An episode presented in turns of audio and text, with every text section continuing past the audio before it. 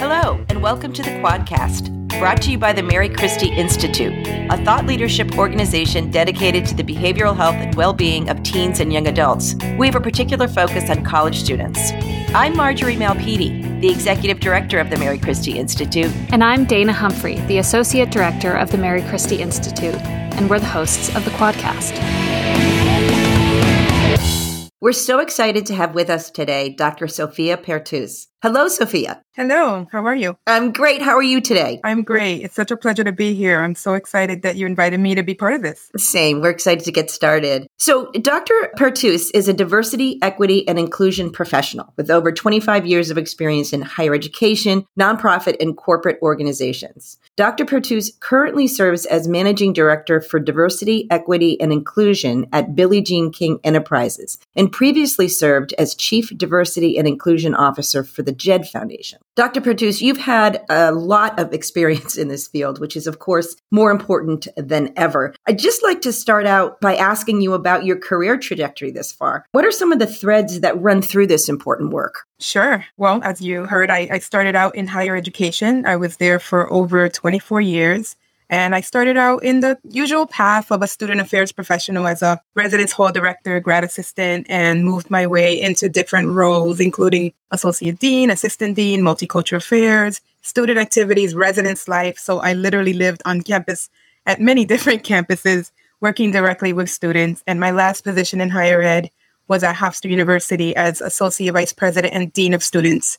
And then I was recruited by the JED Foundation. And it was one of those moments where it was a great opportunity to really take the culmination of everything I learned in higher ed about working with students and what young people need to know to be seen as whole people. So at the JED Foundation, I had the opportunity to advise not just the higher ed team, but also as Chief Diversity and Inclusion Officer, work with the entire team on, on what we could be thinking about to be culturally responsive in all of our approaches to mental health support systems. And now I made a bit of a shift in the last year.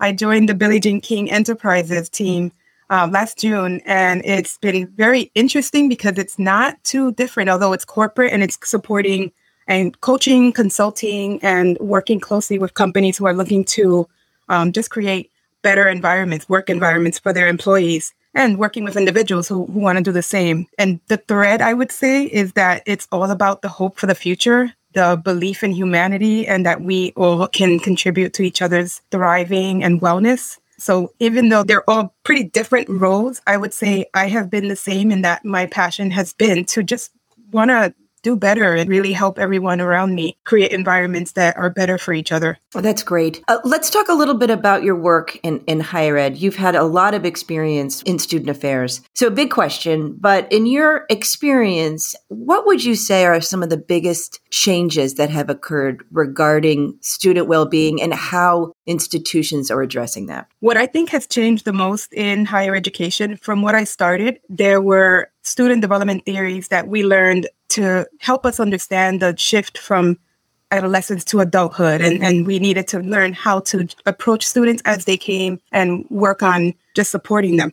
What I realized is that while those frameworks are really helpful and there's many ways that we were doing things that were good as a start, students are coming as they are. And what's changed is that we needed to adjust and they were teaching us how to treat them. And as tuition has gone up and amenities have been increased and things have gotten just different in terms of the expectations of families and students, they're now customers. And I, I, cringe when I say the word customer, but I've realized even in my career over time in higher education, the people asking us to adjust to them had changed significantly so I think in terms of well-being, students are requesting and not just requesting, demanding that they be accommodated for and that their needs be met in whatever it is they bring to the table. They, they want to be treated as an individual and not herded into a group of other students. So the cookie cutter ways that we were doing things before had, has gotten to change and, and has needed to change over time. And for very good reasons, as you're saying, one of the things that I think is interesting is the change in demographics, right? So it seems to me that institutions are getting this, right? That they need to accommodate to the different profiles of their student population groups, particularly since, and I think I'm right on this, the largest growing student group in terms of enrollment is actually Latinx students, right? So as the student groups become more diverse, institutions really have to evolve. Do you see that happening in a way that, that you'd like? Yes and no. There are some places that have really figured it out and have listened to their young people, have looked in, at their data and said, okay, what changes do we need to make within?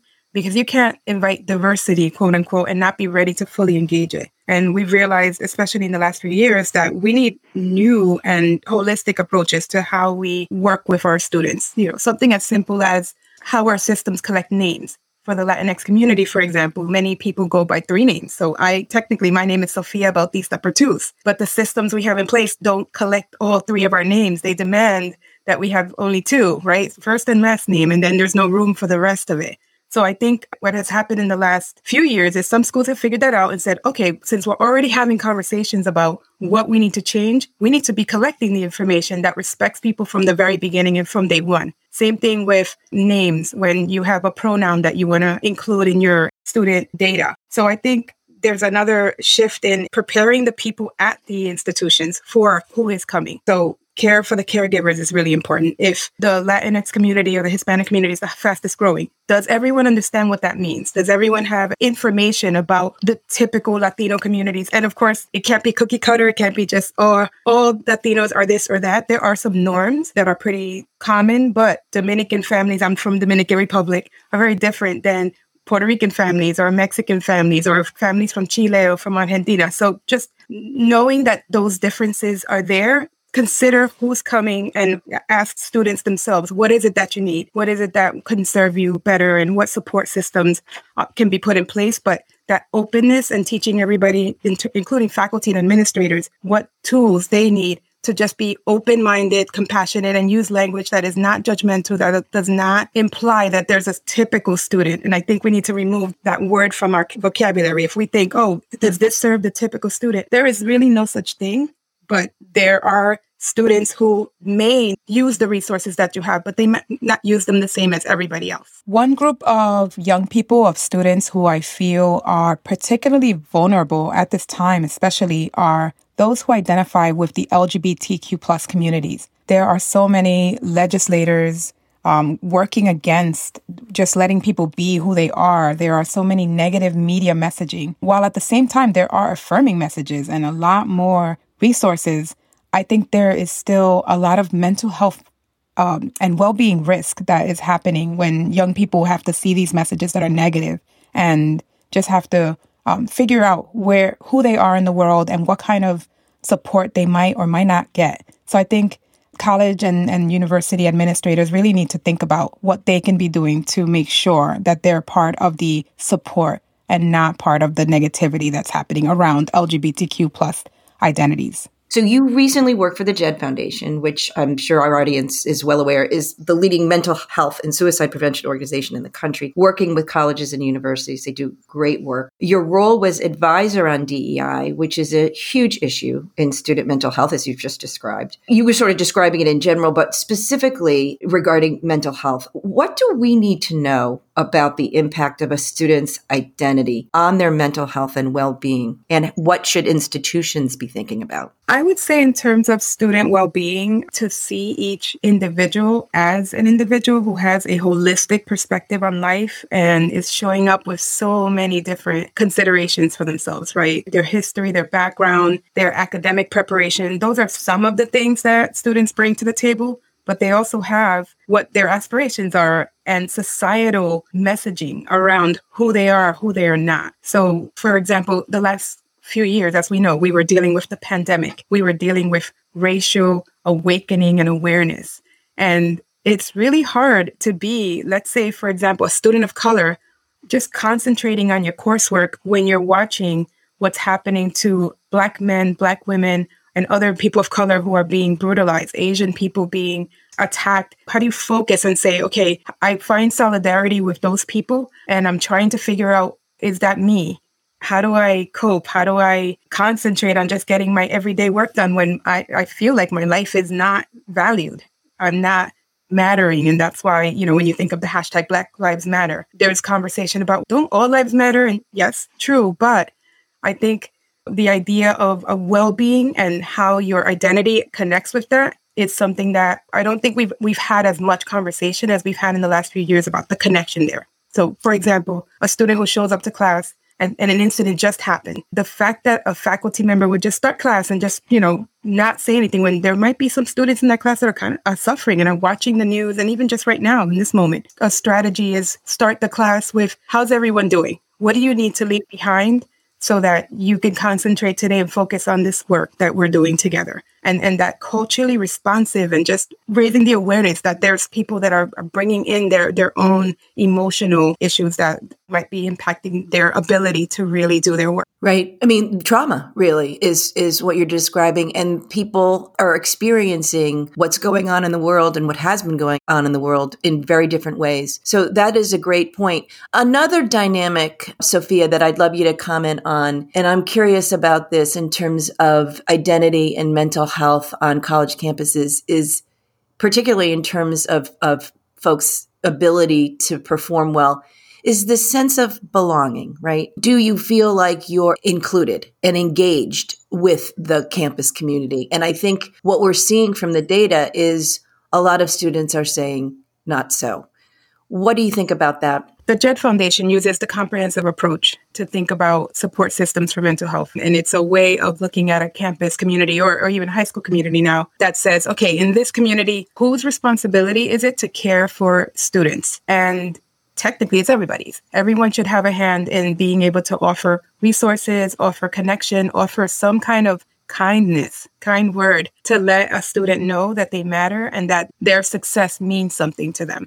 And it can come from anybody on campus. But what I'm finding is that unfortunately, that's not what everyone sees themselves as in terms of their role. So I remember spending a lot of time, you know, my whole career in higher ed focusing on this, but definitely at the JED Foundation, thinking about how to let campuses know that your involvement as an administrator, as a faculty, and as a as a fellow student is a key to making sure that every single student, every single person on that campus feels like they belong and that they're connected and that everyone would have the tools to do that. And it doesn't come naturally to everybody, unfortunately, because when it comes to mental health and wellness, I think people get nervous because they don't want to say the wrong thing. They don't know if they should speak up and ask someone how they're doing because maybe they don't want to hear what the answer is. Or if they heard an answer that makes them nervous, they don't know what the resources are. So I remember that was a big part of the work that I was doing with the JED Foundation. And, and they, they work really hard to let everybody know anybody can be someone's really positive connection to, to feeling like they belong and feeling connected to a campus. You just have to, there's no wrong door is what is what I remember. For example, Dr. Nancy Roy used to say that all the time. There's no wrong door. There should be someone on campus that makes you feel like there's a reason why you're there and that you're feeling connected because they want you there. They want you to, to succeed. Yeah, that's great. You know, it's funny. These are very similar dynamics to the workplace, right? To the corporate world, particularly for young workers who are just leaving college and entering the workforce. Let's talk a little bit about your work with companies. So, companies are trying to figure out how to manage generational differences, right? Especially with its new hires who come in fresh out of college. What are your thoughts on these different perspectives. Oh, I have so much to say about generational differences. One thing I see a lot is a tension between the traditional way of working and doing things and new creative ways. And usually it's, it's age based, right? But that, it's not always age based. Sometimes it's not. But there is a significant difference with who we call digital natives, who have always lived on the computer, who have always had apps and really accessible ways of accessing information and being connected. Then there's some of us who are still figuring it out, even after all this time, and have values that are very different in terms of what engagement looks like, what work ethic looks like. So I see a, a lot of different thought processes and onboarding disconnection. So, for example, there are companies who are saying they want to diversify their teams right? And and I wish people would stop saying I want a diversity hire because that's just cringy. Like just say I want my team to represent the world around us. That would be the best way to, to really think about it. And when they say that, they they want to bring on new team members. And if the team members have a different mindset, perspective, race, culture, gender identity, any of those things, different than what is quote unquote the norm, back to that idea of typical or the norm, what I'm realizing is that companies have not adjusted their onboarding processes. They haven't adjusted teaching their senior leaders and managers along the way that you need to give newer employees just as much respect and, and listen to what they're saying because innovation can only happen if everyone is willing to see everyone as a contributor to the workplace. So that tension of okay, who knows better and who has been here longer is really going to be detrimental if you don't see some of your newcomers as someone who can contribute and who can bring new ideas that actually could be really great. Even though they don't have the years of experience, they could bring something new because they've now been exposed to a different mindset or thinking. So that's one thing that I see uh, in the workplace a lot that senior leaders see themselves as the experts always. And that could be true and that experience is valid. However, there's also a new mindset with opening up and really seeing everyone as a common contributor. Yeah, I get that. I, even if, with our own team, I'm, I'm always learning from the, the young folks that are working at the institute because they know so much more than I do on so many subjects. so I get it. And you know so much also, right? So it's like you can learn from each other, and if you if you can set those things up as co-mentoring instead of just this one way mentorship, you know, I'm older, I'm going to teach you. It's like, oh, I'm older, and I want to learn from you too because there might be something I'm missing mm, mm. as I try to serve the next generation of people.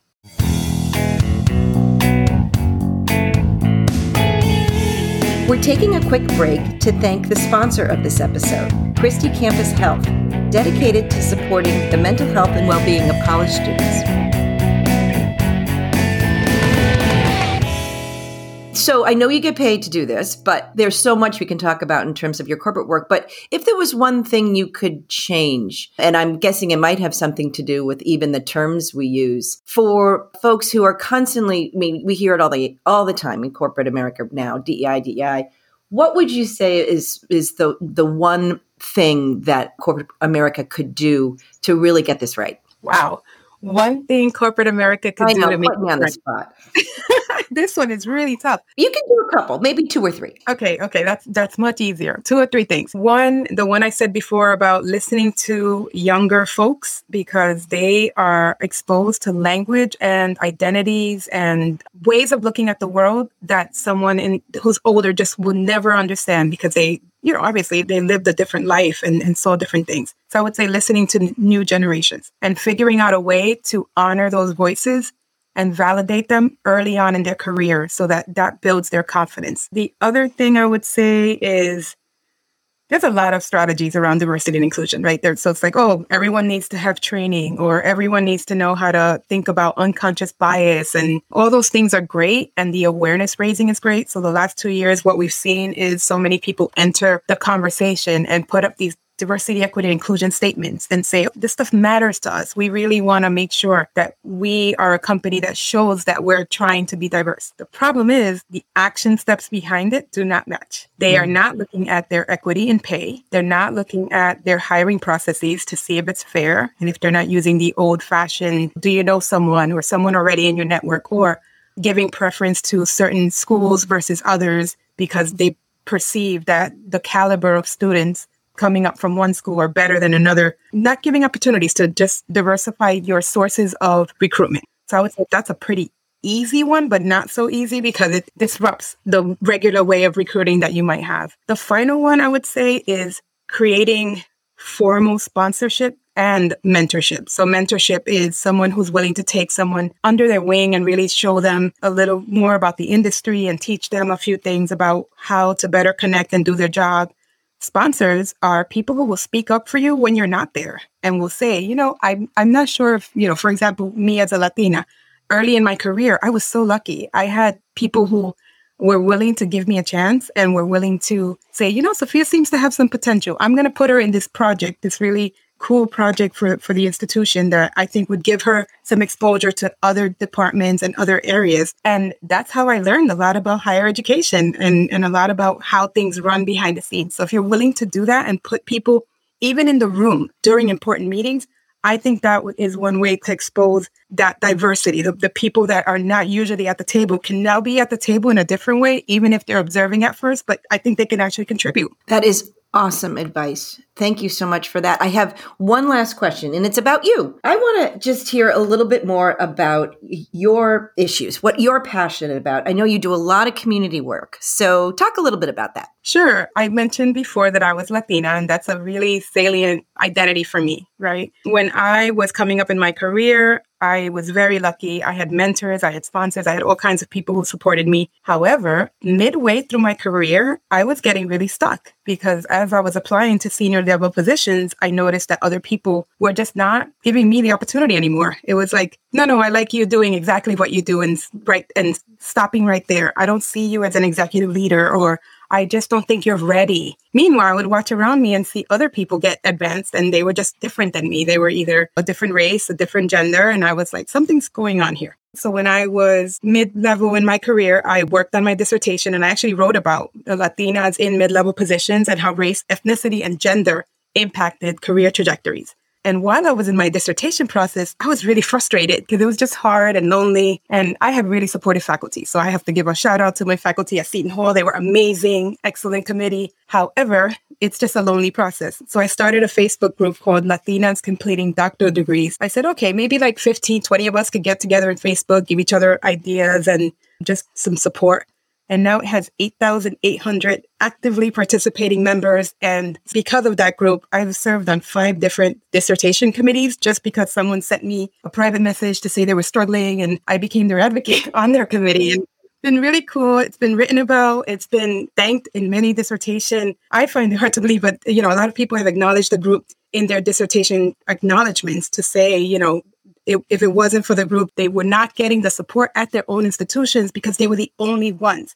So I'm very passionate about supporting Latinas because I still think there's something happening in the world where we're not getting the support we need. We're still the, the final salary left behind when you think of salary equity. There's the pay equity days. So when women in March, I forgot the rest, but I know that for Latinas, it's the last one. We're at 55 cents to the dollar. So between the support systems for dissertations and graduate school to support systems for our careers. I am very passionate about supporting Latinas and just trying to figure out what do we need to be doing differently, but what do people need to be doing for us to help us advance in our careers. I even started a course called Latina Insight Academy. It's a private course that I've been doing for the last two and a half years, just helping uh, Latinas think about their self awareness, their confidence, and building them up to say, you are valid. You bring a lot to the table. You are powerful. But unfortunately, everyone else is telling us that we're not. As you can see, I'm very passionate about this, and it's something that I've been doing. And a lot of people don't know that I'm doing that because it's very like on the side and it's my own private passion. But I think at some point I would love to be more vocal about that and really point out what is going on and figure out